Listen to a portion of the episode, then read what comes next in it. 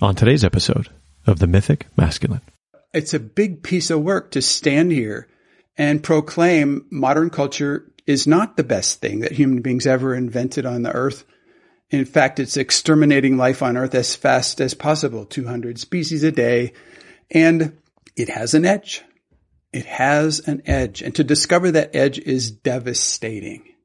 And for people to know it is devastating. And if you're not prepared to be devastated, then get, a, get away from the edge, go back to your day to day job and your life as modern culture preaches it. But the ones who are willing to to go into this this liquid state, the evolutionary liquid states that are involved in letting what you thought was so become realizing that it is not so. That whole jellification, that liquefaction of the thing that you're standing on, God, this is big stuff. You want you want to have an adventure? This is adventure. This is the bottom falling out. Knowing that there is a next place to go is so great. It's such good news. What does it mean to be a man today? The old ideas of masculinity are dissolving, and the new expressions are just beginning to rise. In the era of Me Too and biospheric collapse, how might we look to the old myths and archetypes for guidance to navigate the space between stories? This podcast explores the historical, cultural, and contemporary voices that are shaping this dynamic conversation of the emerging masculine. Greetings, dear listener. I'm your host, Ian MacKenzie. My guest today is Clinton Callahan, an author and cultural edgewalker that calls himself a memetic engineer. He is the originator of Possibility Management, a training organization that aims to empower people as bridges to next culture. Clinton strikes me as a man from the future. And by that, I mean one who has explored the edges of our current paradigm and has developed a sophisticated and complex series of memetic distinctions that compose an entirely different game world than our modern dominant context. In our sweeping conversation, we cover a lot of ground, including the importance of lowering your numbness bar to develop the capacity to truly feel again, understanding our box intelligence that keeps us from stepping outside of the familiar, and what he believes lies beyond matriarchy and patriarchy, the rise of archearchy. It's okay if you feel a bit lost for the first half hour of our conversation. I promise. It will all make sense, maybe, by the end. I also want to give a huge shout out of appreciation to my Patreon supporters who allow me to continue bringing these important conversations from the fringes to the mainstream. Please consider joining them and get access to exclusive bonus material and other perks. Visit my website, themythicmasculine.com and choose Become a Supporter. Thank you, and please enjoy this conversation. Welcome to the show, Clinton Callahan. Hi, Ian. Yeah, I feel very glad to have this opportunity. So thank you for reaching out and opening that door. Uh, I'd love to begin with just a glimpse of where you are in this moment, you know, to, to share with the listeners, just a sense of, yeah, where you are, whatever that means, you know, at whatever layer that it, that means to you. I've been locked in, in southern Germany for two months and have found it to be very productive in terms of both, it's been a writing frenzy for various projects that we're working on. At the same time, that part of it is not so different from my, my normal life. It's like every chance I get, I hunker down and, and pump out, uh, transform distinctions from the ether onto paper, basically. And, but the other thing is we've discovered this, the validity of this energetic heart to heart connection that exists between people all around the planet instantaneously the truth of it is is so palpable in these Zoom conversations where I've got 20, 30 people. We're all looking in each other's eyes at the same time on the screen, which makes it even more effective than a circle. Because in a circle, you can only see a couple people across the circle, but here's everybody there at the same time and the connecting in is, is so it's actually powerful because, you know, of course, it's not happening through the screen. It's happening being to being. And we've been doing work with that in a way of navigating intimacies and intimacy journeys.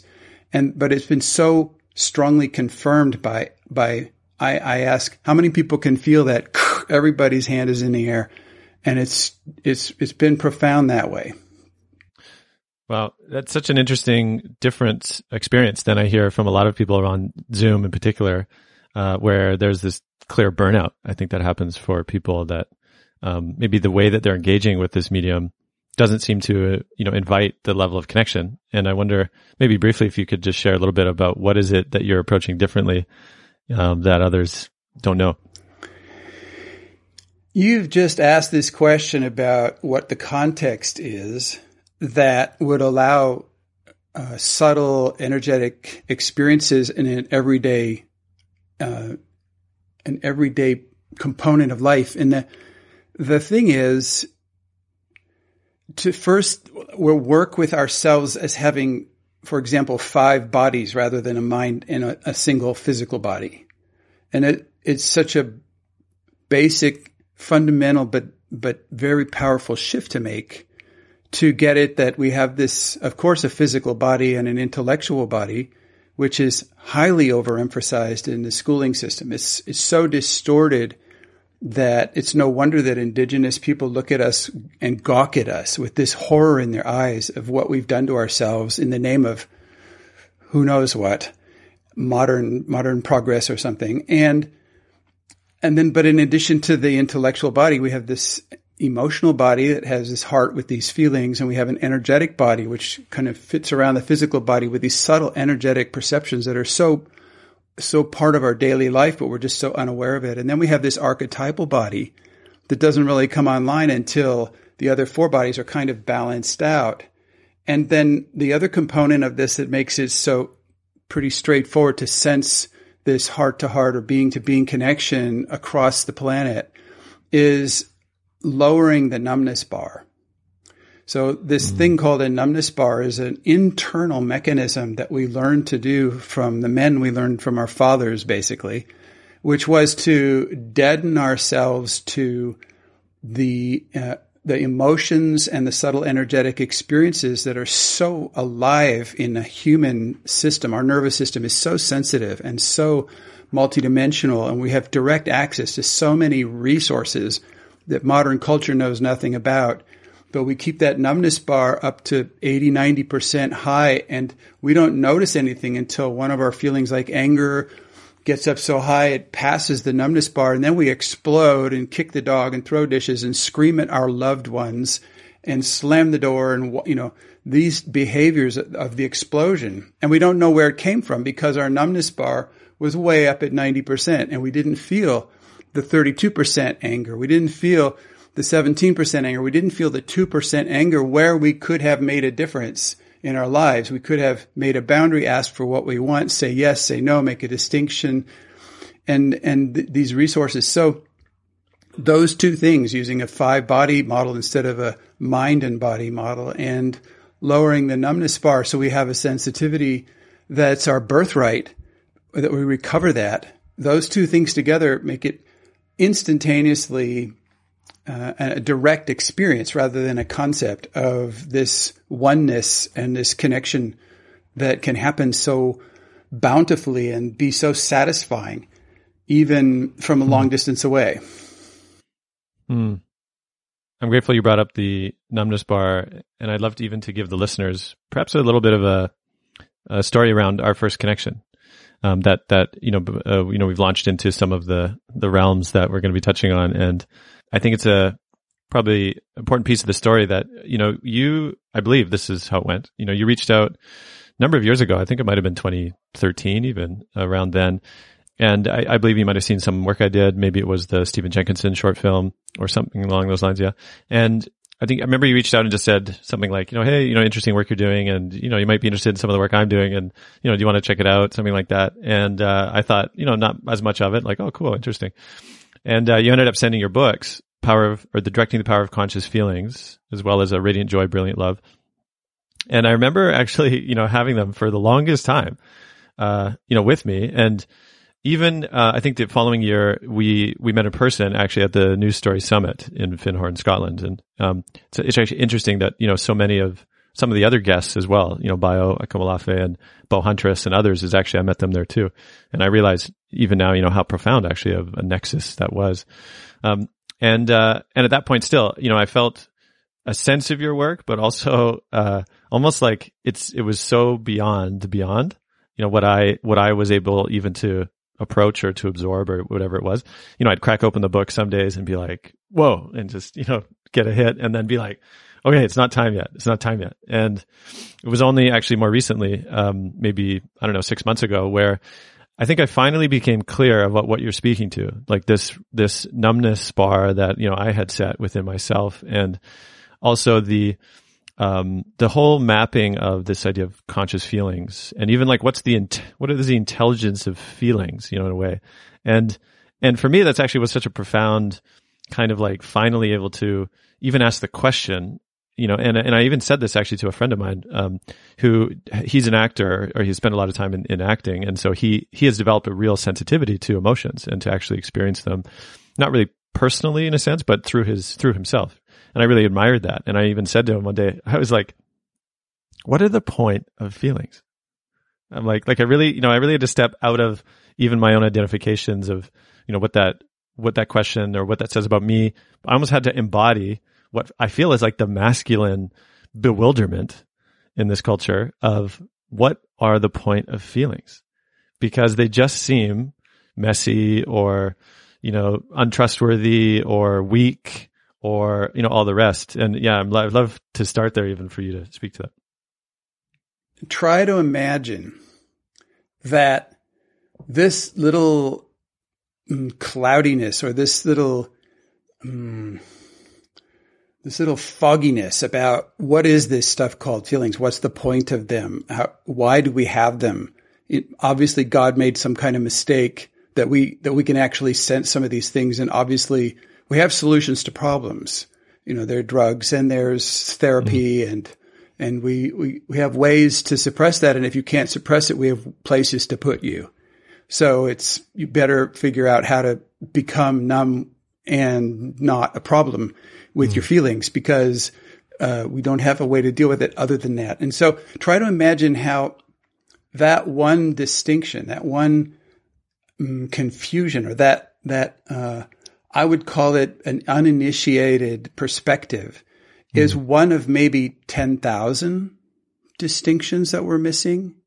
Mm. Really, it, and I'm not exaggerating that number.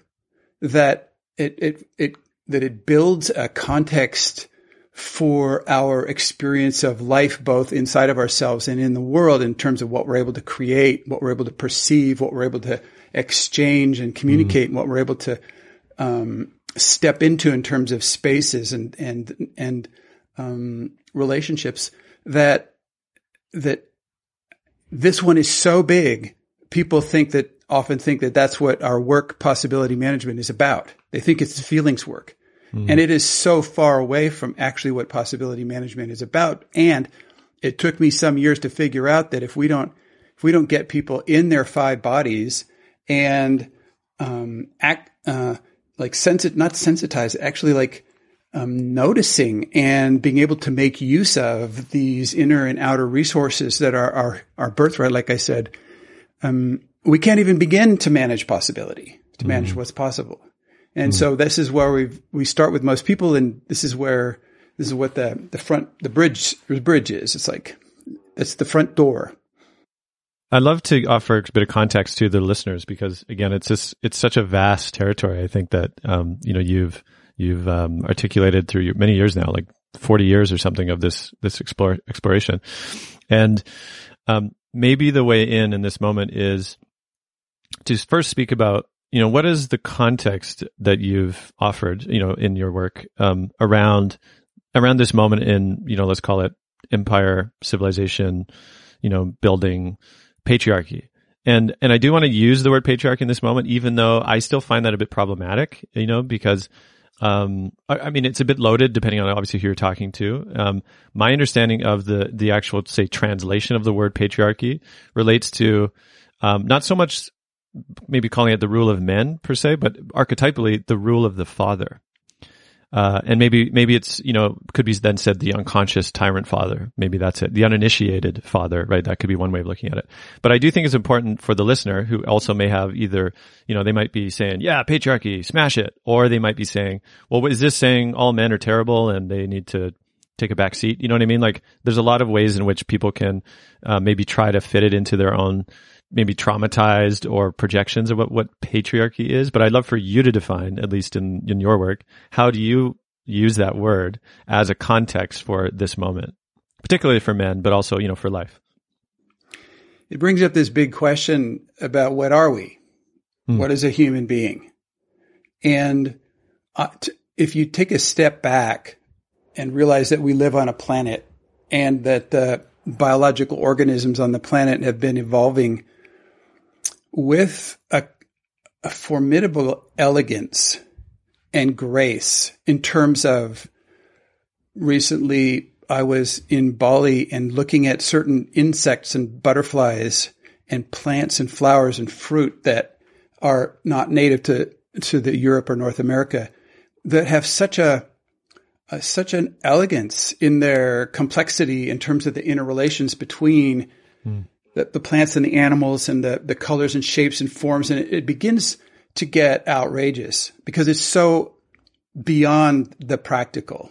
Mm. It has so much beauty and so much, um, like incomprehensible. Like why, why would, why would this bird go make such a complex sexual enticement dance to its female partner so that something could happen, you know, or why is this flower have 14 different levels in it just to just to have the pollen get into the stamen whatever this is so mm-hmm. so it's like okay all right what's going on what is this really about and it's like it's like this there's some there are forces at work that we're not ordinarily aware of and so in my research in the in the in the investigation into what I am or mm. what is a human being it has come to a a place where I I think of it as a, uh, um, like this general field of consciousness that you can spin in certain way and cause an electron to form. Hmm. You know, if you can, and then out of that, you, you can build atoms and you can build all the material objects of the world. You spin that stuff and certain subatomic particles show up. And then, and then you have something else that this general field of consciousness can interact with. All of a sudden, it interacts with this mat material substance and it creates another field called the specific field of consciousness. Mm. So it's like the specific field of consciousness of Earth is Gaia. Mm. And what is Gaia up to? Well, Gaia is up to the evolution of consciousness. So how does how does this field work on the raw minerals, you know, that are there? How does how does this what's this interference pattern? Because because and it, this explains the base two basic sorts of religions on planet Earth, mm. which is there are certain religions that bow down to one deity, which it would be the general field of consciousness, and there are certain other religions that bow down to a multiplicity of deities, which is when you take the general field of consciousness and hit the material things, like all these like rays of, of divine energy show up through all these material objects. And mm. each one of them has manifestations or reflections of that. And so then you have all, all the multiple deity religions. So so both are true. Mm. Both are true. There's zero conflict between those two views of the world or experiences of the world. And so this, this, what is Gaia up to? Like, what are we? Like, what are we, what is Gaia up to? And it's like Gaia is up to the manifestation of consciousness through an organic thing. And then, okay, all right.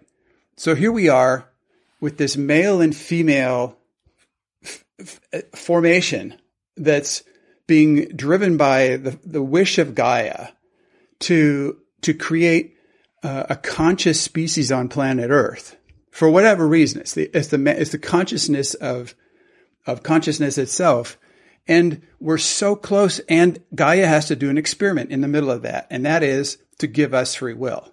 Mm. We have to have choice or it doesn't work. Mm. And it's a very risky experiment because if the, the naked monkeys, if us human beings do not make it out of the chrysalis, you know, out of our, out of our adolescent, child and adolescent state into an adult state, if we stop doing the authentic adulthood initiatory processes that are strong enough and radical enough and to crack, you know, to help us get out, just like a chicken getting out of egg. If that doesn't happen, then we are left as adolescents inside of this chrysalis. And, and this to me is where we are right now. Because 6,000 years ago, when it became clear that we couldn't continue to walk around on planet Earth as if Mother Earth was a, a salad bar. You know, mm. we had to, we couldn't do that anymore because the weather changed and, and we needed to figure out agriculture and storage of food. And then all of a sudden we have fences and then all of a sudden we have stuff that can be stolen that has value. Mm. And all of a sudden we have raiding parties that are, are led by those who climb up hierarchical structures the best, which turn out to be psychopathic men. Mm. So if you have a hierarchy, you're designing in the possibility for a psychopathic male person to climb up the power structure and take over the top. it's a design error, but we've been, we've been keeping it that way for 6,000 years. And we end up with this cultural format that has essentially wiped out the matriarchal planet as a salad bar format and replaced it with this hierarchical structure, an army, you know, a corporate army structure. And, and that's where we are right now. And, and the thing is, where we also are right now is at the end of that. Mm. And it's so great to, to discover being at the end of it, to discover that there's so many groups in little experiments all around the planet. Like there's, um, Ray Anderson wrote this book with the, um, about the cultural creatives way, way back in the turn of the, of the millennium. And he, he estimated 50 million. By now there's over 200, 250 million edge workers like us who are doing local experiments to invent the culture that comes after matriarchy and patriarchy have run their course. Mm. And so what is that culture and how do we get there? And it's, it's become clear. It, it's very clear as, as I've been around too. I've been chasing eco villages. I've been chasing all kinds of edge work experiments what people are doing. And, and it turns out that what we have in next culture is the creative collaboration of the archetypally initiated adult woman with the archetypally initiated adult man and you, what do you call that culture? Well, we came up with this word archearchy. Mm-hmm. So it's not matriarchy or patriarchy. It's the archetypal form, the, the initiated, the stellated, the turned on masculine and feminine that are creatively collaborating in this cultural format with, with the dynamics that come out that makes that possible. And that's, and that's what the bridge that you and I are building mm. for people to go across but, but like you said, it's like, like, what the hell are we talking about? You know, like what in modern cultures has prepared us to have this conversation? Nothing. Really nothing. And so it's, it's a, it's a big piece of work to stand here ahead of your time and proclaim modern culture is not the best thing that human beings ever invented on the earth. In fact, it's exterminating life on Earth as fast as possible, 200 species a day. And it has an edge. It has an edge. And to discover that edge is devastating. And for people to know it is devastating. And if you're not prepared to be devastated, then get, a, get away from the edge, go back to your day to day job and your life as modern culture preaches it and but the ones who are willing to to go into this this liquid state, the evolutionary liquid states that are involved in letting what you thought was so become realizing that it is not so. That whole jellification, that liquefaction of the thing that you're standing on, God, this is big stuff. You want you want to have an adventure? This is adventure. and you want to have archetypal level adventures, this is the hero's journey. This is the bottom falling out. And knowing that there is a next place to go is so great. It's such good news. It isn't chaos, raw chaos and, and, and disorder and destruction and, you know, Zombieland or, you know, Mel Gibson movies, you know, it isn't that. Wow. Thank you. I mean, there's a number of questions came up for me in, in that. And I mean, you touched on it, this idea of the edge and the, and, and the cultural edge.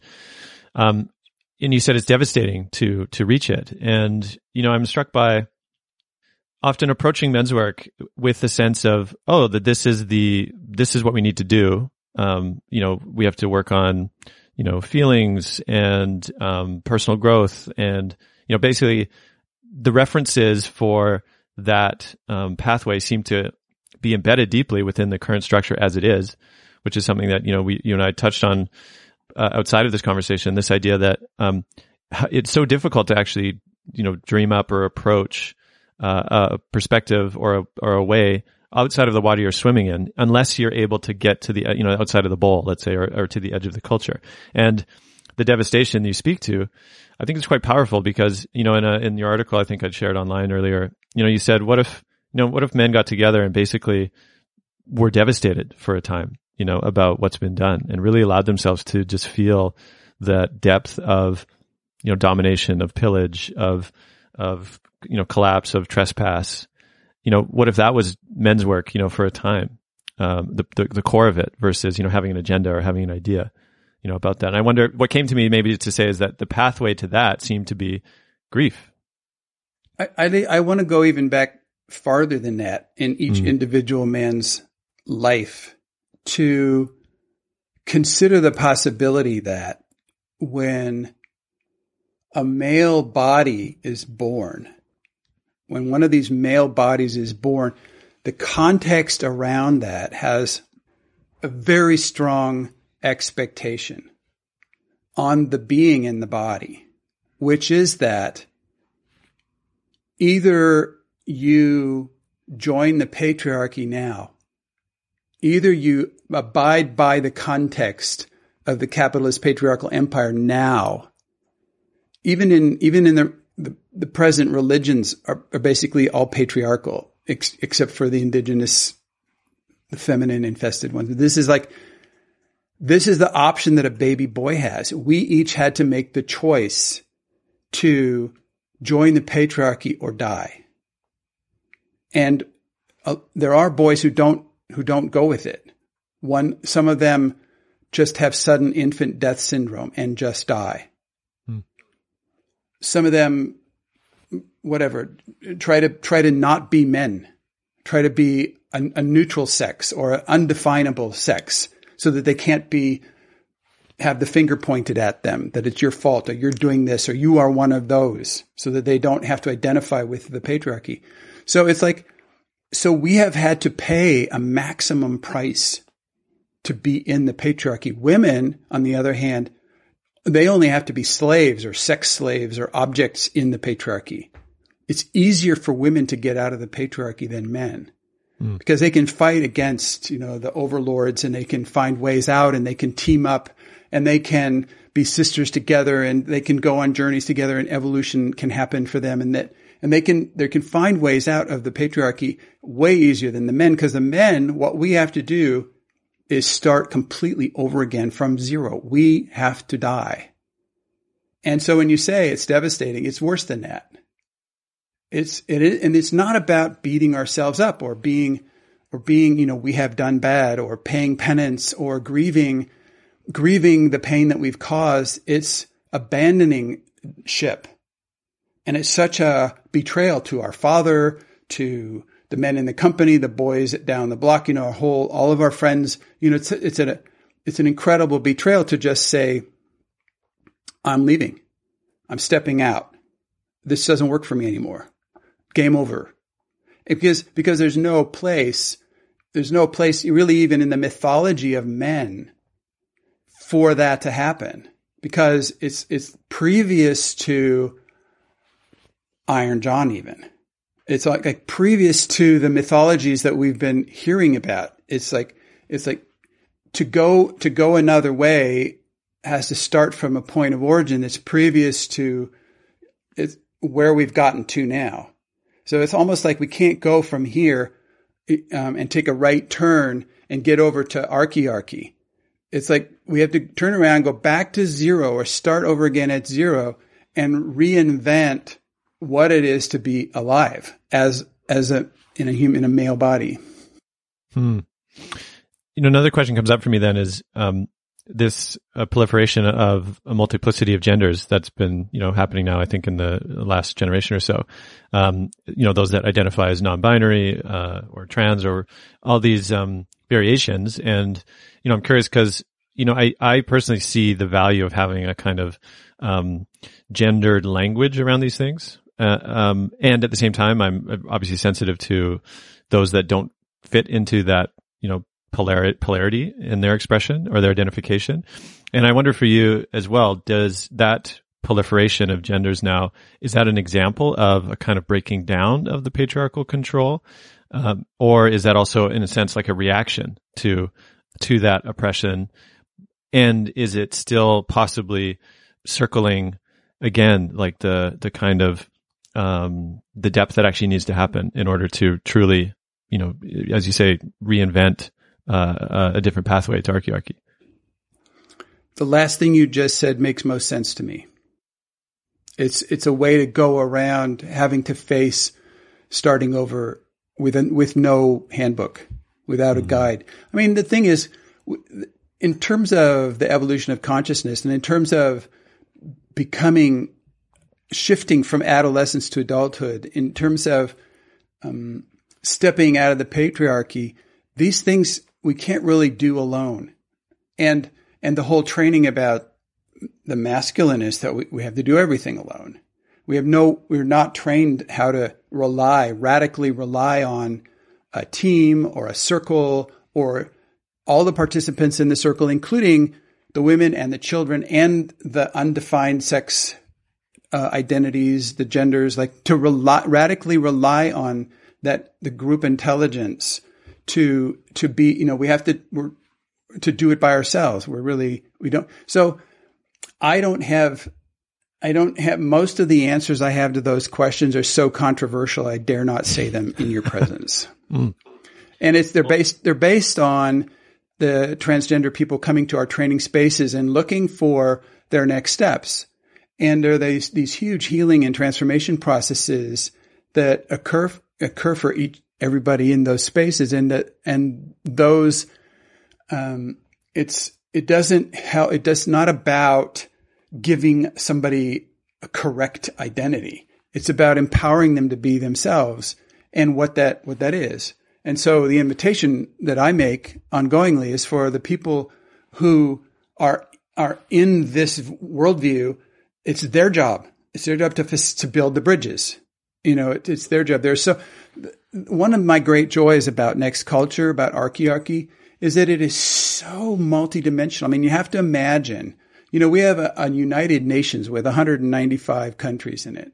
And, and the people, the 8 billion people on the planet are supposed to identify with one of those nationalities. And it turns out that your nationality is one of the six prisons that you need to get out of to be a human being, an adult human being. You know, and the, I mean, it's straightforward. It's like the first prison is your mom's belly. You know, you and you know people probably who have still living in their mom's belly, even though they might be 30, 40, 50 years old. There's still some, somebody has to take care of them. You know, who's going to take care of me? Who's going to feed me? Who's going to protect me like that? They have this, and they might even still live in with their mom. And then the next prison is like, is the family, is the, the household because every household has rules and uh, culture. It has its own um, worldview. In you know what is you know in, in my house we do it like this. Every household has this, and and you also know people still living at their parents' house.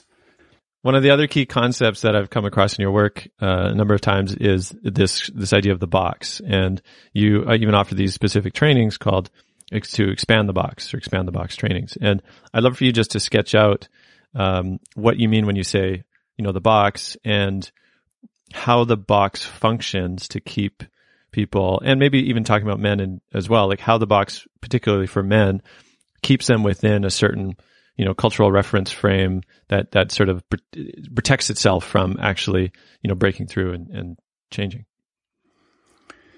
This, this thing that we are when we get born has its huge, immense potential. At the same time, we have bodies and a, and physical needs that have to be taken care of or we just die right away, really right away. And so we need to be nursed and kept warm and cuddled and respected and listened to and given clarity about how things work. And so we're, we're really adept. Like a being doesn't know which, which kind of culture it's going to be born into. So this being, this thing that we are, could be born as a, an, an Eskimo, you know, uh, a, a New York you know, panhandler, you know, a sailor in the in the Caribbean. You know, there's so many possibilities of what language, what culture. We are so flexible and so adaptive. It's just incredible. And then and then but we need to figure that out or we die. So it's very clear that we, we want to grab a hold of how this works here. Who am I? Who are those other people? What do I do in a place like this with people like them? And there's so many tricks there's so many incredible, incredibly creative ways that we figure out to build a construct inside of ourselves. It's like a memetic construct. You know, memes are like genes, whereas the genes are the, are the smallest instruction for the design of our physical body, and the memes are the smallest instruction for the design of our psychology, of our personality, our mind. Hmm. And so, and so we build a memetic structure that functions even if, even if, for example, if we have to beat ourselves up or disempower ourselves to survive in that environment, if we have to be, we have to be, obey, we have to, we have to be, we have to fit into the system, we have to do what they say, we have to, there's all these ways we disempower ourselves. So to a large degree, the memetic construct that we put together interfaces our being with the world so that we can survive, even if survival means to disempower ourselves and to be not okay with ourselves. And this construct is made up of rules and beliefs and stories and conclusions and memories and um, expectations and assumptions and projections. It's made up of these con- these components, just like any room that you're in is made up of windows, floors, doors, lights, knobs, pipes, uh, these it has the same components. Every box has basically the same components, and every box is unique. Every box in the world is unique. We have this, and so the purpose of the box is survival.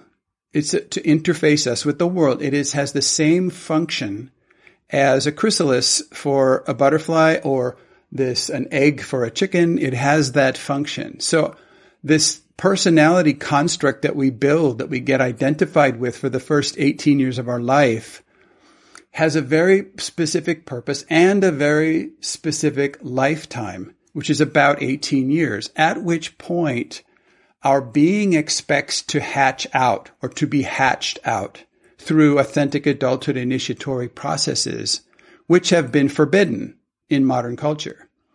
So this this thing that we call the box was designed to completely change its purpose when we're 18 years old. You know, the first purpose is, is defensive to protect ourselves. And the shifted purpose is to be expansive.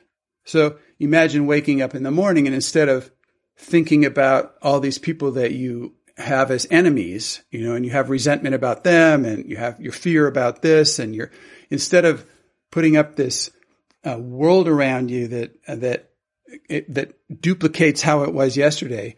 That you you actually wake up in the morning into a set of uh, behaviors that are about expanding, going on adventures, discovery, doing experiments, finding new ways to be vulnerable and open and listen and connect and include and all these these these potentials that we have. So that shift is missing for us to to crack out. And so most people when when they say I, they don't realize which I is talking. And so we, and we get identified with our box construct, our, our psychology as I. It's like, it's, you're talking to a dead machine. Like this is a, just a reflexive, defensive. You push the button on the box, it does the same thing. Every time you push it, there's the same reaction. And then there's this an additional character that's part of this, which we've come to call our gremlin. And the gremlin part is the is the alive part of the box that has the capacity to do whatever it takes to defend the box's construct. And the gremlin will destroy any space at any time for no reason for the purpose of keeping everything the same. And what happens is because the gremlin has not, we've not gone through the initiatory process to make our gremlin conscious as a tool at our side, as a force of nonlinear possibility. It functions as serving shadow principles, serving unconscious principles, serving revenge, superiority, arrogance, being right, making other people wrong, you know, be, playing, being betrayed. God, I used to, I used to be an expert at being betrayed. It was unbelievable. really. And I could be betrayed about anything until I learned about the purpose of my gremlin and my box. When I learned about that, things just completely changed. So it's a, it's a, these are huge initiatory processes that are waiting for each person to go through. And they're, they're straightforward. We are designed for this and modern culture doesn't provide that. So if you figure this out, if you get to the edge of modern culture and you go, it has an edge, there's something else. Well, I want, I want the next thing. I want, this isn't working for many. I want, I want to figure out how things are. Well, you have to find then people who can deliver these initiations for you. And there, those mm-hmm. people have to be a little bit beyond the edge. So there are, there are all kinds of people out there providing initiatory processes. You have to, it's, you're under your own recognizance to determine the integrity of the procedures that are being offered. And there are scams left and right, up and down out there in terms of tantric sex and spirituality, evolution, transfer, all this stuff is out there. You have let the buyer beware. You really need to pay attention to the, the, the kinds of work that you put yourself into. And, and there are so many these days authentic initiatory processes available that you can get yourselves into. And, and so expand the box is not the way it is a way and it has a lot of clarity and has a lot of tools and has a lot of years of of of feedback from people who who actually can can stand in it and go, God, this stuff actually works. It fucking works. And their lives change and it's just fantastic. And so, you know, I I started this, you know, I started doing this kind of stuff, you know, as a hobby in college because I wasn't learning what I wanted to learn in college. You know, I go to college and the lady at the beginning, she says, well, honey, what would you like to study? what do you want to learn? And I, I go, God, nobody ever asked me that before. And I, I was truthful. I said, I want to learn magic. I want to learn transformation. I want to learn alchemy. I want to learn healing, psychic skills. I want to learn paraphysics. I want to learn metaphysics. She goes, stop right there. We have physics. and so I said, okay, okay, I'll take physics. So I studied physics for five years at the university in California. And after the third or fourth year, I was going, I am not, they're not teaching me what I want to learn. And I, I took some time off and then I jumped back in. And, but what I eventually did was I, I put up a poster around, around the university and said, I'm not really learning what I came here to learn. Does anybody else want to talk about it on Thursday night at 730 in the student union? So I, I was there with my buddy and I thought a few people might show up. We could have a little discussion group. 75 people came to this first meeting. I was shitting in my pants. I was sweating. I was shaking. I never wow. had ever given a talk before in front of people. And my buddy, you know, he hits me in the side. He says, go up there. You, you're the one who put up the posters. You got to go up and say something. So I went up. I don't remember what I said, but we started every Thursday night at 730 having a, a possibility team. And that was in 1975.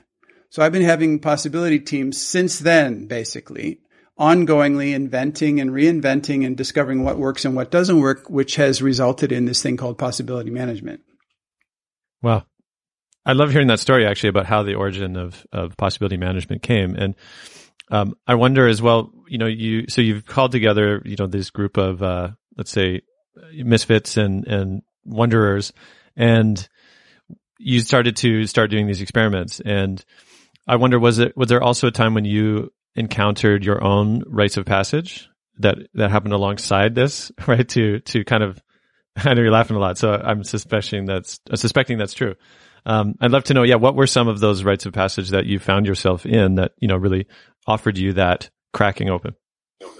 So I, you know, I I graduated with a degree in physics, and then I had to figure out what I was going to do, and I eventually ended up starting a little computer and electronics company, mechanical engineering, doing polymerase chain reaction um, machines for DNA research. And we were developing cutting edge biological research instruments, and and really it was a it was a cool thing in San Francisco area, and it was it was working. And then I I found a little I found a little like business card in a telephone booth, and it it asked this question. It says, "Why are you doing the work that you're doing? Why are you doing that work?" And I I just you know didn't I ignored the question for about three or four months, and then all of a sudden it dawned on me. It was like, well, I'm doing this kind of work because my father does this kind of work, mm. and it hit me like this ton of bricks thing where it isn't my work. And so I quit. I just, I just gave everything to my partner. And then I, I went into multi-level marketing for a year and I, I lost $60,000 in a year trying to be in Hong Kong and Canada and Vancouver. I was all over trying, and it just, it took me into this complete bankruptcy where every credit card I could get was maxed out. And, and I had no way to turn because I had to pay these, these bills every month. And finally, my roommate says, you want to work for me? This is in now in Arizona. And he says, yeah, I need a secretary. And I'm going, well, it's the only offer I have. Well, it was a secretary in a secretary in a small training company. I didn't even know what a training was. And so I go, yeah, yeah. And so he started bringing me to trainings. And so I was in this such a dark, hopeless, my wife at the time, my two kids, you know, they were just going, they were just looking at me like this complete dad, you know, failure. Like, hmm. like we can't buy what? You know, we don't have money for what? You know, and I had, I just lost really my whole self esteem. Like I had this whole vision of being a millionaire. My partner in the electronics company next year was a millionaire. He's still a millionaire. So, you know, and I, I had darkness and self doubt and really, and it wasn't the first time. This is, and it's not the last time. So I've had plenty of these times. So this was one of them where the bottom just completely fell out. And then it was at that moment that I was loose enough. I was I was, I was like, I had enough flexibility that the Earth Coincidence Control Office could step into my life, grab me by my shirt, move me into this small training company, and I could actually start doing the work I came here to do, which was transformational trainings. And so it was, it was like, this is when I started having radical reliance on breakdown, radically relying on, on, on these forces that were at work to evolve consciousness, if I could be interesting, if I could be useful as an agent of the evolution of consciousness, if I could be a useful piece on the board, they would move me. And it has been that way ever since then. I mean, if you had told me that I was going to, you know, I had my company in Arizona. If you told me, I mean, in uh, in San Francisco, if you had told me back then that I was going to leave America and move to Germany, uh, get a divorce, get married to a German woman, write and invent a game world, an entire, the whole possibility management game world outside of America that was going to be used as adulthood initiatory processes for next culture. If you had told me this stuff back then, I would have just said, what kind of drugs have you been taking? You know, there was no way in the world I could have predicted this and and it but you know and you look backwards and you can see how the steps take you there and so so by by by having some kind of faith in this force i am i'm more willing to throw myself into the dark the dark times really the the the the, the groundlessness the Pema Chödrön says you know the nature of reality is groundlessness well Hallelujah. That's actually how it is to get from one place to another, box A to box B, like you said. There in between is this liquid state where things are reordering. Well, that reordering, if you don't have the reordering, nothing changes. And if, and if in the reordering, you're going to feel things, you're going to feel scared. You're going to feel so like sad at the loss of the time that you spent the being the old way. You're going to feel so angry that they taught you stuff that wasn't true or that you believed it. And this, if it's not okay for you to feel that what happens to in these, in this transformational liquid state, if it's not okay to feel, then you will block the transformation. And I think people have so many diseases these days and so many really suicides and so many heartbreaks and so much, uh, just conflict and really war and all these things are, are distractions from the feeling the intensity of going through actual authentic initiatory processes, the, the liquid states into the next thing. Hmm. You know, makes me think of, um, the, uh, going back to the reference we talked earlier about feelings and, you know, the power of conscious feelings. And in particular for men, um, you know, on the one hand, I do feel like there has been a, a, more recent shift for the newer generation, you know, where, you know, I talk to a younger now and, you know, l- largely depending on what you're talking about, they can say like, oh yeah, you know, it's cool to cry or, um, gender expression is, is generally more accepted. So I definitely feel like there has been a shift from maybe my generation and your generation as well from the, the kind of, you know, iron grip of, of the, the box. And at the same time, there's, um, a lot of men now in particular as well, I think that are still in this place. It's almost like, you know, they know that masculinity is not working. Um, you know, often this frame of toxic masculinity is trotted out as, as a kind of label to help, I don't know, articulate that constellation of, um, you know, violence and depression and all the rest that, that men perpetuate. And I find a lot of men still are just like, well, where do I go with this? Right. And, um, you know, I'd love for you to speak a little bit to, some of the pathways, like you said, you know, possibility management or, or, you know, the power of conscious feelings, all that is, is a way or, or a, a number of ways. Um, and I think that's still important though for you, for you to be able to maybe offer that to men listening as well. Like what are some ways to begin to do that work to escape the patriarchy? If that's the, the frame that is we're using right now. We began talking earlier about the numbness bar and the courage it takes to lower the numbness bar is almost indescribable. Like words do not serve to convince somebody, explain to somebody, you know, to, to force somebody even to, to lower the numbness bar. It doesn't, it takes raw guts. It takes the kind of thing where you're, you're, that it's so painful to keep doing it the old way that you've got to do it another way that pain is is the is the what's valuable about that pain is it is the force that will allow you to, to try something different. And so you mentioned things like aggression or depression and and those things are very straightforward for example mixtures of emotions that once you once you have started to lower your numbness bar and you have maps so the thing is, that's what's so great about what I love about possibility management is the clarity of the navigation tools for the inner navigation to begin with is okay. So way back in 1965, Valerie Lankford invented a map of four feelings, anger, sadness, fear, and joy. And she was in a crazy house when she invented it. And her, her coach said, Valerie, learn to think while you are feeling. Cause she was all over the place going nutso in this crazy house. And so Valerie did, created anger, sadness, fear, and joy. She gave it to Eric Berne. They used it in transactional analysis. In 2007, I went back to the International Transactional Analysis Conference in South San Francisco to present the work that we've been doing with, with Dr. Stephen Karpman's drama triangle and with Valerie Lankford's four feelings map because we've we've upgraded the thought work. We've made it even more amazing than that.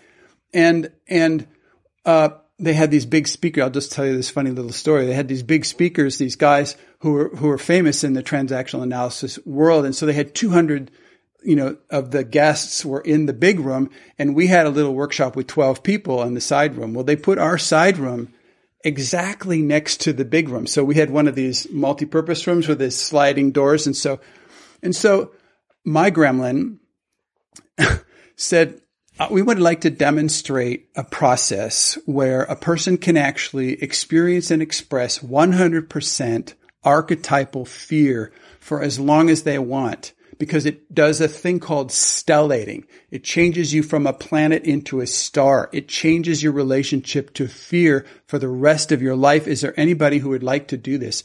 And this woman from New Zealand said, I'd like to do that. We said, fine, lay down here on the floor and close your eyes. We're going to hold space and you start dropping into pure fear. Don't mix the anger in because if you mix fear and anger together, you get hysterical. You get aggression. If, and don't mix this sadness don't mix the sadness in because fear and sadness mixed together, you get despair.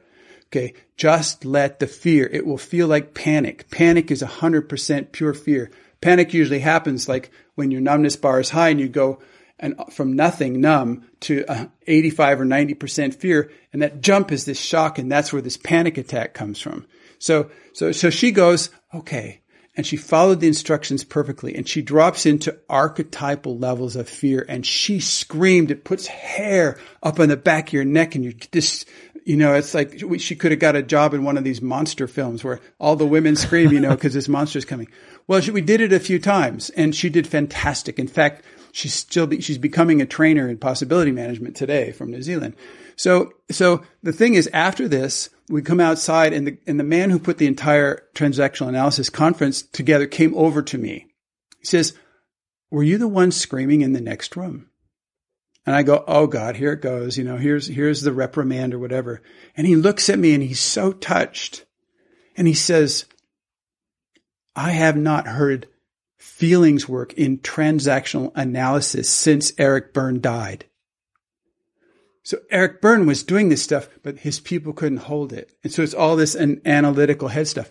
So, so this pathway of lowering the numbness bar is so effective when you have the maps. When you know that this is anger, it's what it feels like. Here's what sadness feels like. Here's what fear and here's what joy feels. This is what it is. I can tell you which category I'm in, which domain I am in. And then when you mix your feelings together, you can tell, ah, yeah, this is sentimentality. Yes. This is Schadenfreude. This is like the joy of destroying things. Yes. This is what I, this is this kind of get, I mix fear and joy together and I get this, this, um, unnecessary risk gambling, you know, this excitement kind of thing. So you know what the feelings combinations are and depression is just anger mixed with sadness. That's all. For 39 years of my life, I was depressed. I really, and I didn't even know it. It wasn't major depression, but it was like ongoing depression. It was this dark cloud. I used it as a defense strategy. And then I, I, I learned to separate my anger from my sadness. And I, I had major anger, which was not okay because my box, my, my plan was to be a good boy. My, I was a nice boy, good boy, quiet. I, so being angry was not okay. And then when I separated the sadness out of my anger, I was fucking angry. I could, I, stuff came out of my mouth I would not have believed possible. And this sadness, this deep sobbing, almost like endless place of sadness, this deep grief thing was so great to feel. It was such a joy to feel this immense sadness and to still be able to communicate with people and not think I was going nutso you know, that I was hopeless, that I was, oh my God, they're going to have to give me medicine or something, you know, and then to come, then I, then I come back. And so this separation of the, of the sadness and the anger, the depression was gone forever for the rest of my life.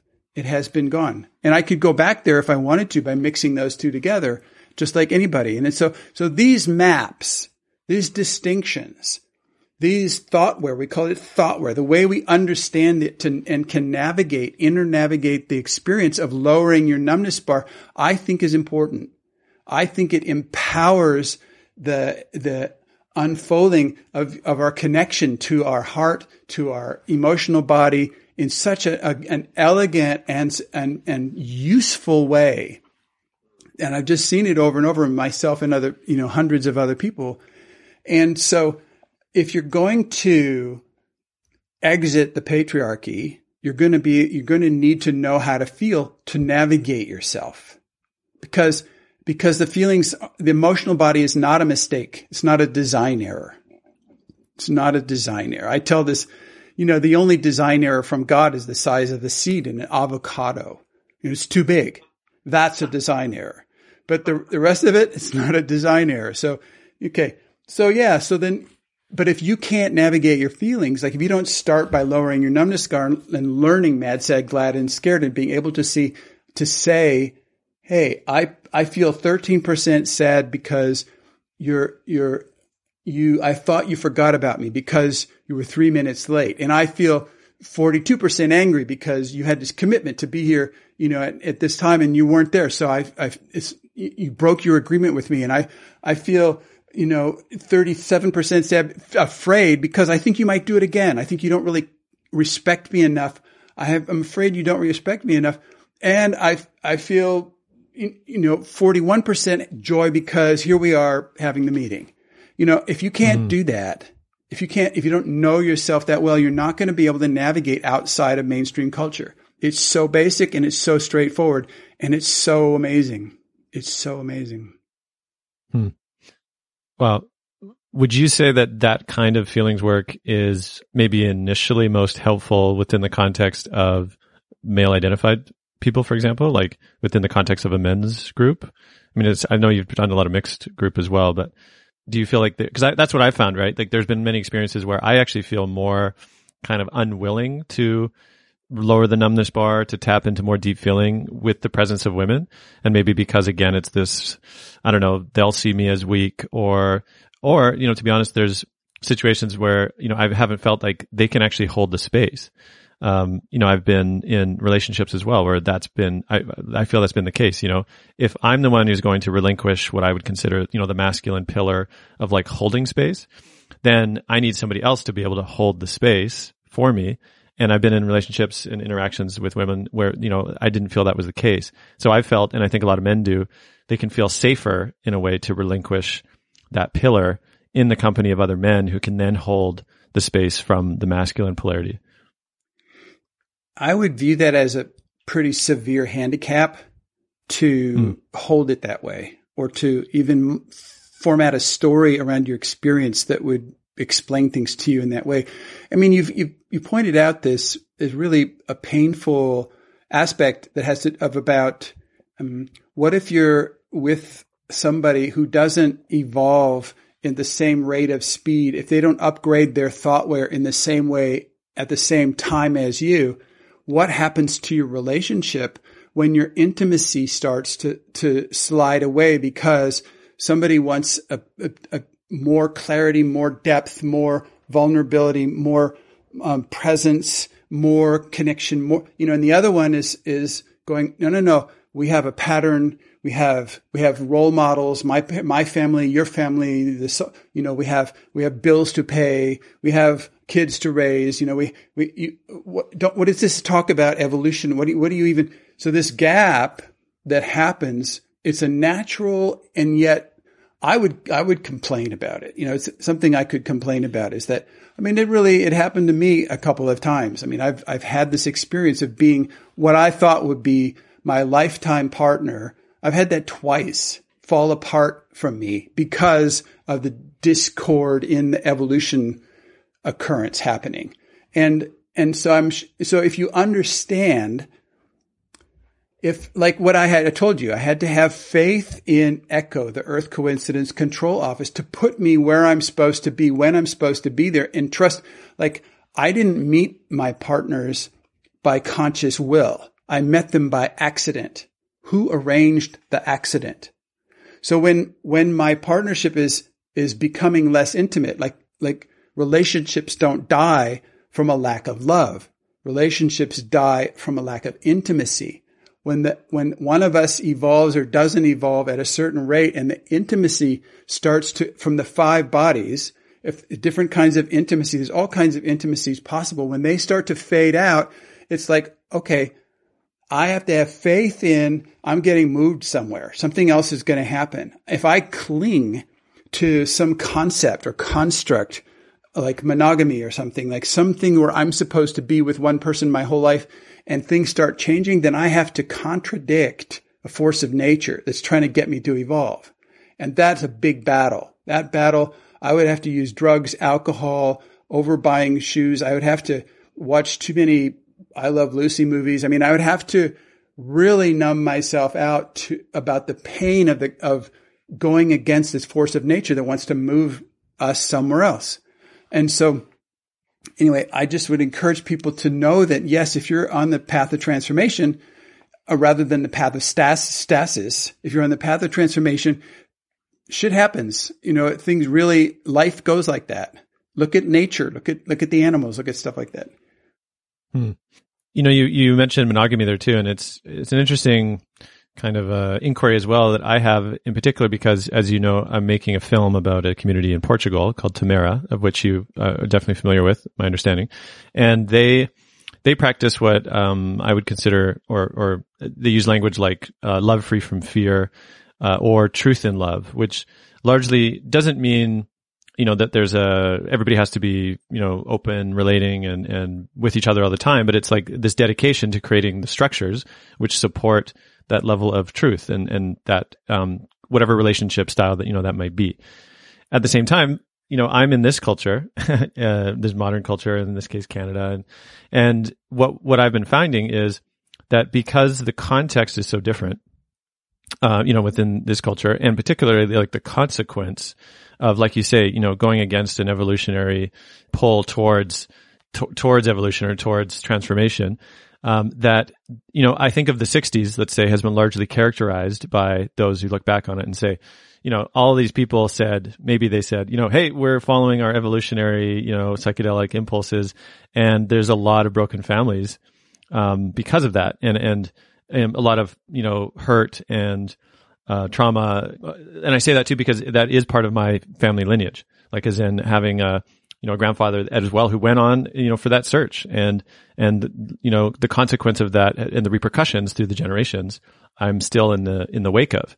And so I guess that's my curiosity about how do we balance a sense of, let's say what, what a partner may or may not be capable of, of meeting you on, but also there's, maybe there's kids in the picture. Also there's, yeah, like how does one know when the time is the time to, step, you know, beyond or, or, you know, cause again, I'm sure there's a lot of people sitting here too who are, maybe they're in a life, they're like, oh my God, this found so far beyond, you know, what I maybe feel I have access to. And yet to leap at it could create a lot of harm. Um, so I'm curious again, how does one begin to even approach, uh, that kind of transition?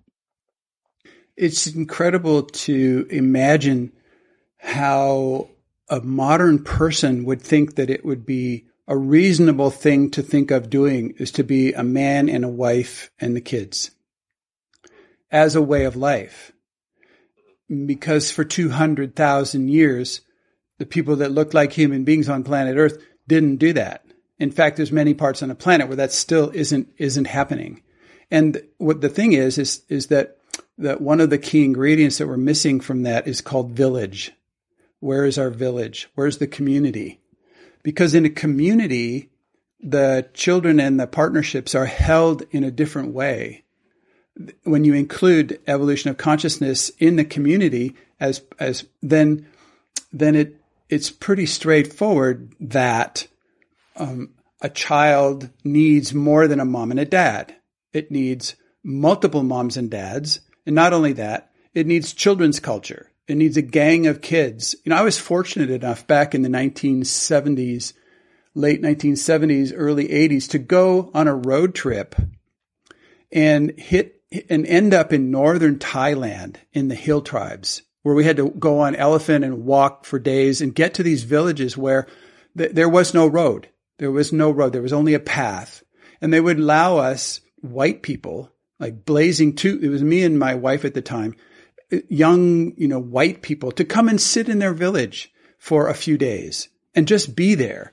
Well, in that culture was a tribe of kids and the kids were multiple ages all together roving around as this learning team where the, as soon as the older one figured something out from us, you know, learned something, it would teach the next one who would teach the next one and the next one. And then it was this organism that would just follow us around for days, learning as fast as it could. Okay a, a child, this is where, this is what a child, this is what we needed. We needed multiple age groups of child's culture that was a learning machine that would go around and, and become, you know, citizens in the culture instead of what we do now is chop people up into ages and put like a curriculum and comes from a teacher. And it's like, so that's a different subject, of course. But the, but the thing is like, okay, so the whole con, the whole imagination that we have that it's possible to live as a nuclear family, and by these days it's even a patchwork family, is a is a is a is a consumer device that uh, the more individual units you have, the more refrigerators you can sell.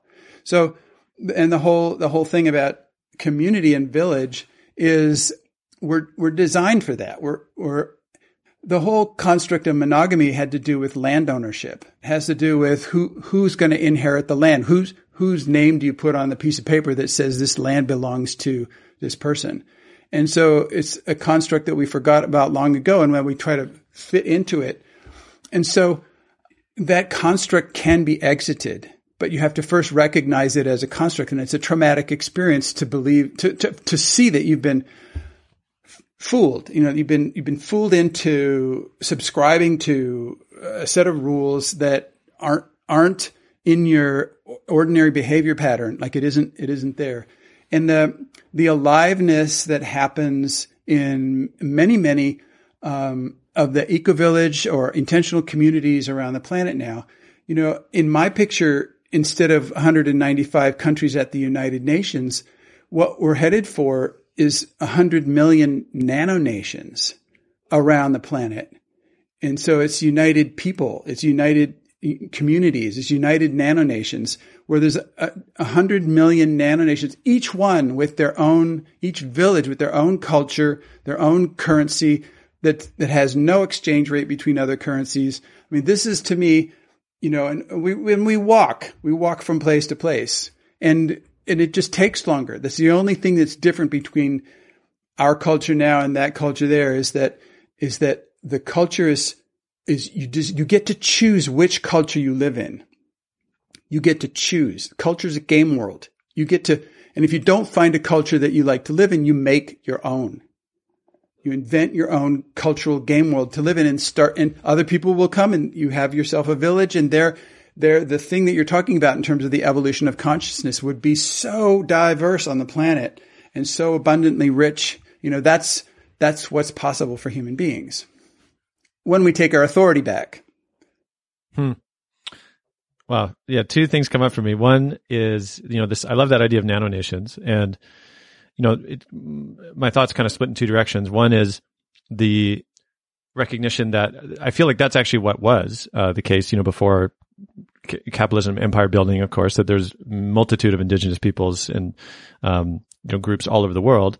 Um, and I hear what you're saying. I think is there's a distinction in that it's actually now a kind of you know I, the way I see it is like spiral dynamics. You know, like returning again, but now with you know everything that's happened since, like the journey we've gone on since. Um, but the other piece too, and, and this is just a kind of a, I'd love for you just to distinguish is you know what's the what's the possibility or what's the susceptibility to a nano nation becoming a cult, which is, uh, you know, what we've seen, I think, you know, uh, largely branded these, uh, you know, mini cultures that develop, but then, you know, turn dark, um, after a certain point. And so I'd love, I, I suspect that you've thought about this and I just wonder again, how do you, how to distinguish or how to kind of inoculate from these, you know, little communities becoming, uh, cults essentially. It's funny, this word cult, uh, in a way because, oh, in 1860 was the last witch burning, not so long ago.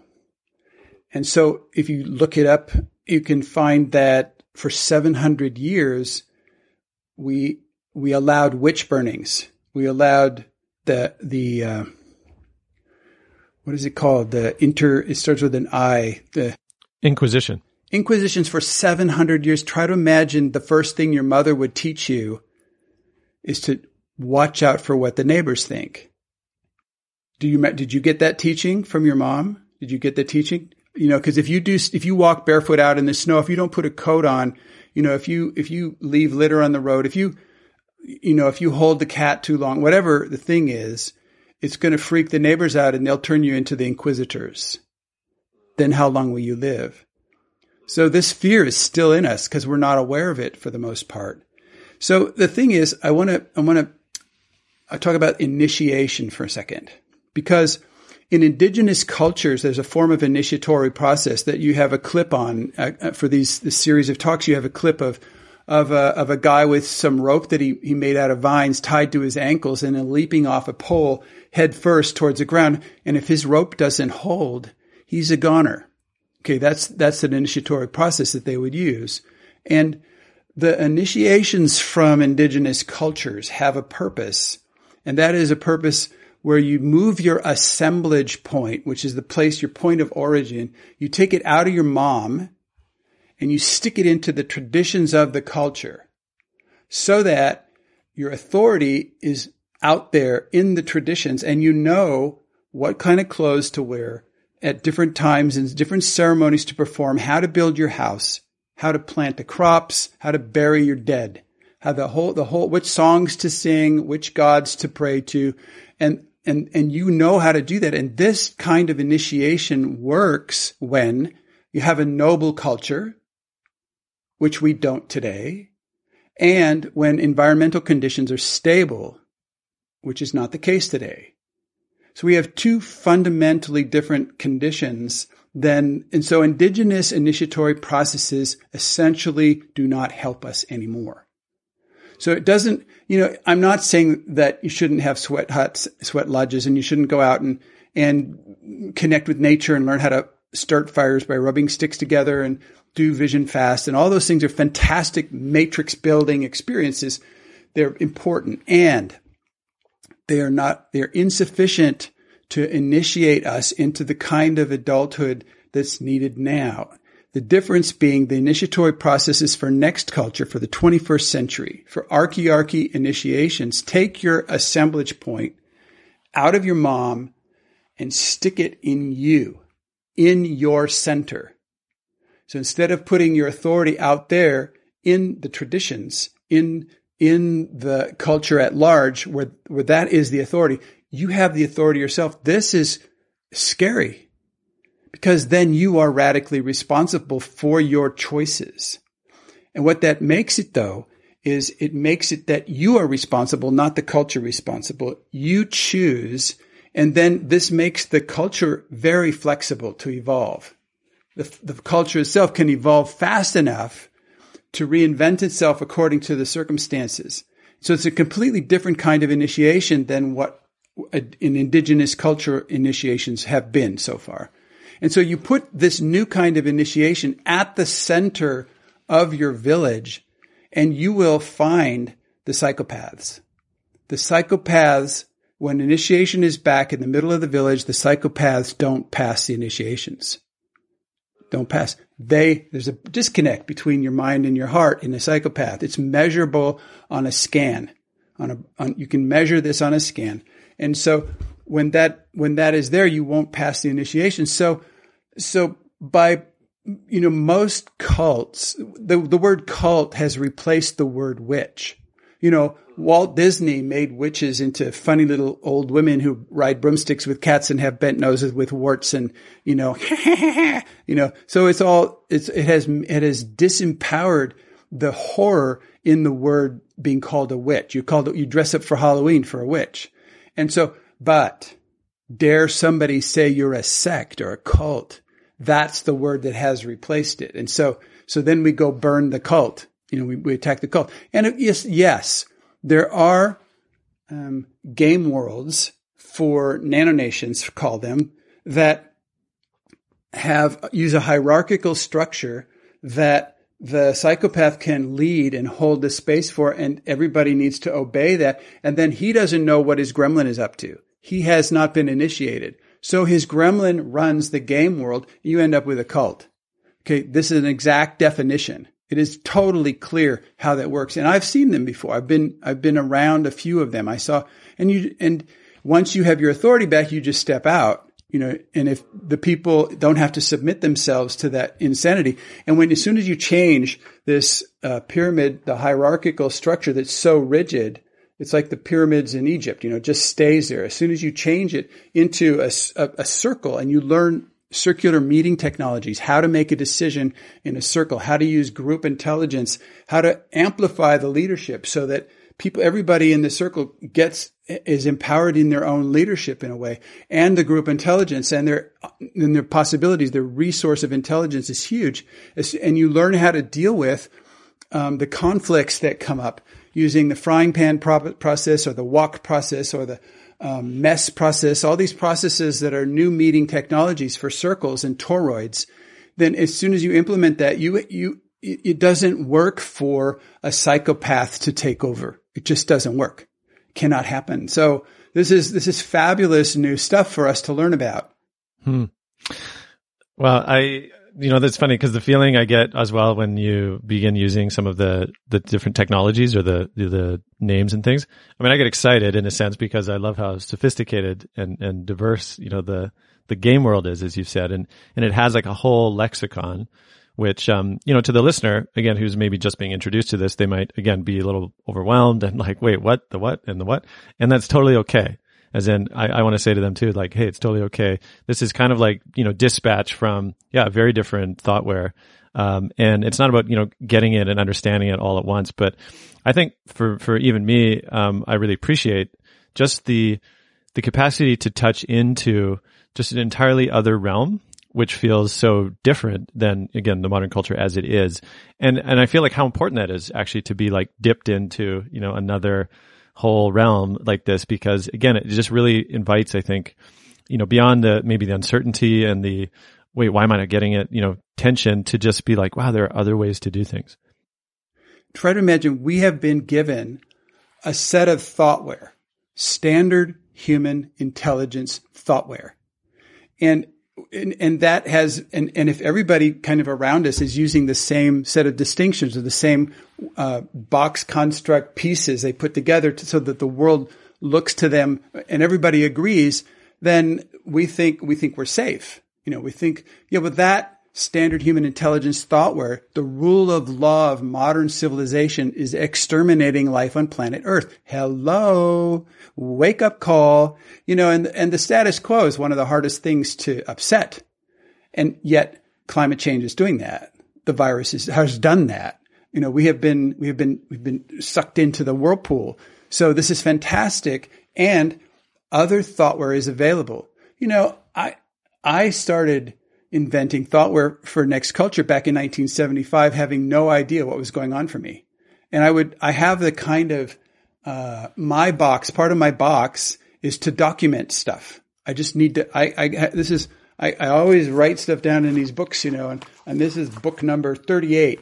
So by documenting the thoughtware I didn't know what I was doing. I didn't know what it was for. It wasn't until around 2007, 2008 when I really, even though I was a physicist, I have a degree in physics, I didn't get it that the methane clathrates that are um, releasing the methane into the atmosphere out of the Siberian Sea and the tundra has has brought methane to a level on the planet where it has not been for way longer than half a million years you know, it's, it's, it's, it's so much higher than anything that the planet has seen for half a million years. We are off the charts. Okay. All right. This was the wake up call that got me to say, okay, we need, there's another, there's something happening. There's a new culture being born. There are people, I started to put it together. And that's where it became, I could take a stand and actually say, hey, these distinctions fit together and build a bridge into a, a, a, new, a new culture called archearchy and it, the thoughtware for archearchy already exists. It's based on the context of radical responsibility. It's the initiations into radical responsibility with your assemblage point on your center. How do you get centered, grounded, bubbled, and have your, your tools and distinctions for creating life in a, a radically responsible culture that's regenerative? Well, hey, we've, it's here. It doesn't, it do, you don't have to invent it. You can actually experiment with yourself, find out if it works for you or not, start practicing. It's all experiment. It's actually very fun. It's in, it's, it's blows your way when you, when you don't react to, into, in a situation where you normally react and feel bad and you behave in a different way and you feel present.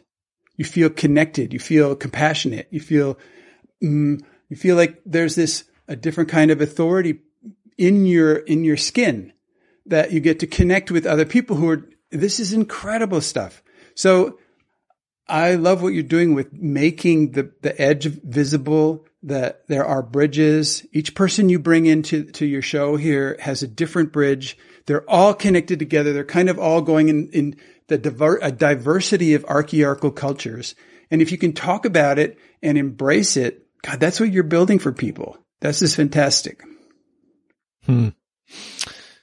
Wow. Thank you, Clinton. I'm feeling, uh, yeah, deeply inspired actually by, by our time today. And, um, you know, I, there's a lot of questions I still have that I would love maybe to create the space for, you know, a future conversation. In particular, maybe what it might mean or what, what kind of specific ways of relating that, you know, from an archetypal perspective that, you know, men and women can, can explore. And yeah, that sounds like that would be a really fruitful, um, future episode. And for now, how about uh, we just close with um, maybe anything else you feel to say, you know, to end this conversation, and then how others can begin to connect with your work uh, in a more deep way. Well, the way to connect with the work is is the easier question to answer. There's a, a website called possibilitymanagement.org, which has a lot of information and uh, explanations on it. It's a kind of a quick and dirty um, presentation about what possibility management is and how to get into it. You know, right now, uh, because of most of the training spaces are not happening because they're in person spaces, we have a lot of online stuff happening. So, but you would find that on, for example, uh, possibilityteam.org, you could you would find a global uh, how many possibility teams you can participate. Almost any hour of any day of the week you can participate in a possibility team even though you don't know these people at all. You just show up and they welcome you and they support you to go through wherever you are in your liquid states of consciousness evolution. So this is fantastic. We're also building our little team of people is building a massively multiplayer free to play online and offline personal transformation thoughtware upgrade um, adventure game called startover.xyz. And if you go on that link right now, it will take you to a catalog of over 300 websites. Each one is full of experiments to do, uh, videos to watch, um, distinctions to experiment with, like really uh, a, a huge amount of of information. It's kind of like a new kind of book or a new kind of education because every one of the websites has links to all these other websites. So you can bounce, you can follow your curiosity and bounce from website to website and get the piece that you need, get whatever you need. And it, it doesn't take hardly any time at all to find out the next thing that you need. And this is a fabulous, people are telling us how glad they are that this, they, they get frustrated because they have 20 tabs open on their computer because they're, because they're so excited about everything and they want to get it. So, but it's a, that's a really fabulous way to, to just stump in here too. I've got books out. You just go to amazon.com and put in Clinton Callahan and you'll, you'll get the books. There's a few books out. And uh, just to be clear, the Radiant Joy Brilliant Love book is out of print and it's been replaced by exactly the same contents, but a new title. The book is called Creating Love That Lasts, Building Love That Lasts, sorry, Building Love That Lasts.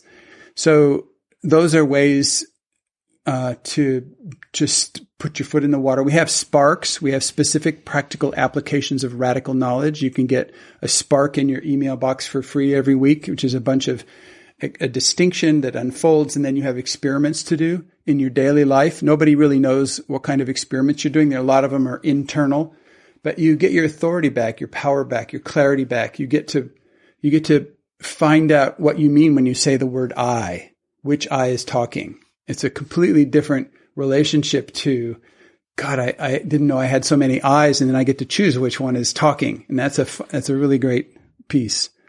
Yeah, and we have the distinctionary.xyz is online. It has a, a, bunch of the distinctions from possibility management that's just online. So there's, there's huge amounts of doorways into the into this. We're just building bridges as fast as we can, and I appreciate the collaboration here of this bridge. I think I just want to amplify what you said earlier, which is to give yourself space with this stuff because it is it is inner navigation like the inner and outer resources that we have available to us as our birthright are not, we're not educated about it at all by the thoughtware of modern culture. And to get exposed to this can be confusing. It can be frustrating. It can be scary. It can make you, uh, it can, you can feel this dizziness going around and, and you have liquid states in all five of your bodies when you start to really get this stuff. That's, that's a good thing. That's, that means you're actually getting something new. You know, many people, when they start embracing the initiatory processes go, I have been waiting for this my whole life. When I was 18 years old, I expected something big to happen, something real and formidable that had, could really bring, and, and what do we get? We get, we can drink, we can vote, we can drive a car. It's about it. And then we're abandoned. And we've been in a school program that hypnotized us into thinking that success would happen if we got good grades in a, in a, in a hierarchical, patriarchal game world called school. And we get out of 14 years of school and we're standing there going, who am I? What am I supposed to do in a world like, like what are, what did I really come here to planet earth for? And it's in there. It's in you. It's in this little pearl inside of you that you can open. And it's in an archetypal lineage that's waiting for you to jack into. And it's in these these feelings, these, this feelings power, the, the king, the warrior, the magician, and lover can turn on inside of you through stellating these four feelings, anger, sadness, fear, and joy. And this is all waiting for you. And it's fantastic news. It's like, yeah, and it's weird. It's just like, it is weird. And you know, weird is good. Weird is like the new cool. I don't, I don't know. It's like, go for it. Trust yourself. Have fun. The thing is about really you don't have to look good in this process. You really don't have to look good. And, and there's plenty of people who, who to connect with who, you know, I remember when I was a kid, I would read science fiction books and not many kids were reading science fiction books. And then when I got out of school, I was in San Diego and I, I went to a, a conference, a comic conference, and I got to, they get, I got to have lunch with Robert and Virginia Heinlein. I got to sit next to Robert Heinlein at the table and have lunch with the guy. I got to ask him any question I wanted and he would answer. And it was this, this, this, this confirmed that it was okay to like science fiction stories. So in a way, this is like a real life science fiction story for you. And, and the, the future can be built and it's right here and it starts at the bridge and the mythical masculine is a doorway. Mm.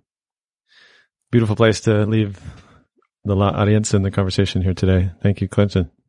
Thank you, Ian. Thank you for listening to today's Mythic Masculine podcast. If you liked what you heard, be sure to subscribe on iTunes, Spotify, or wherever you're listening, and leave a comment.